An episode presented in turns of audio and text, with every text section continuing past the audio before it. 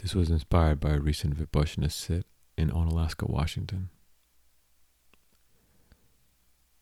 Took Sila to the river with breath as our bridge while crossing to Samadhi, sometimes a hot toddy, and other times frozen frigid.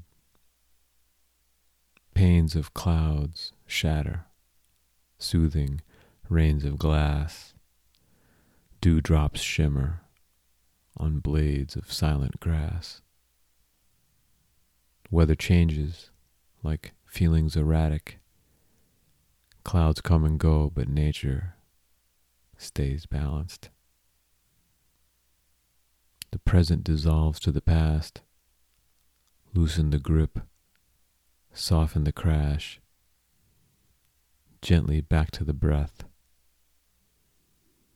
And there I go again.